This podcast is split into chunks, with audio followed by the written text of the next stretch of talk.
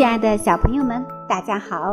我是专门为你讲故事的小迪姐姐。今天要为大家讲述的是经典绘本故事《七只瞎老鼠》。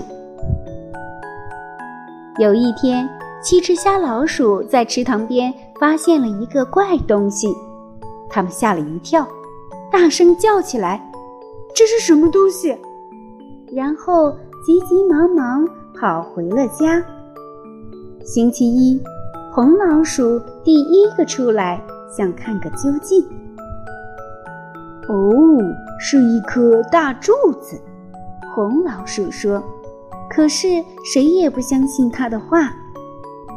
星期二是绿老鼠，它第二个出来。它是一条蛇，绿老鼠说。才不是呢。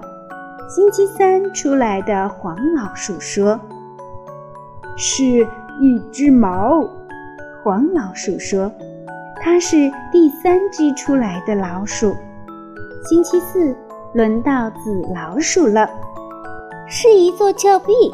他说：“星期五是橙老鼠，它第五个出来，是一把扇子。”他叫起来。我觉得它还在扇风呢。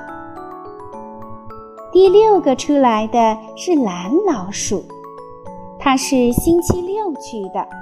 他说：“呃，什么都不是，只是一根绳子。”其他老鼠都不同意，他们开始争吵起来：“是一条蛇，是一根绳子，是一把扇子，是一座峭壁。”直到星期天，轮到白老鼠去了。它是第七只去池塘边的老鼠。白老鼠从怪东西的这一边跑到那一边，又从怪东西的上边跑到下边。哈，白老鼠说：“现在我知道了，这个怪东西硬得像柱子。”软的像条蛇，宽的像峭壁，尖的像只矛，薄的像扇子，粗的像绳子。不过嘛，合在一起的话，这个怪东西就是一头大象。红老鼠、绿老鼠、黄老鼠、紫老鼠、橙老鼠、蓝老鼠。都从大象的这一边跑到那一边，又从上边跑到了下边，他们这才相信了白老鼠的话，也明白了一个道理。老鼠们的教训是什么呢？七只老鼠摸大象，以偏概全，闹笑话。事物整体要了解，人生智慧。才增加。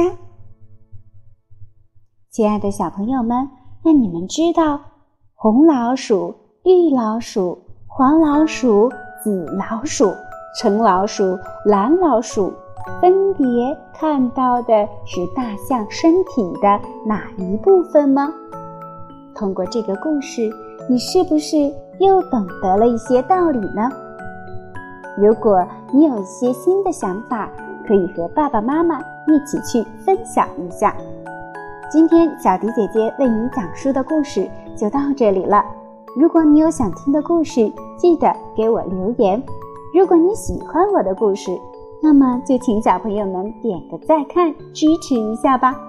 好了，今天就到这里了，我们下期节目再见吧。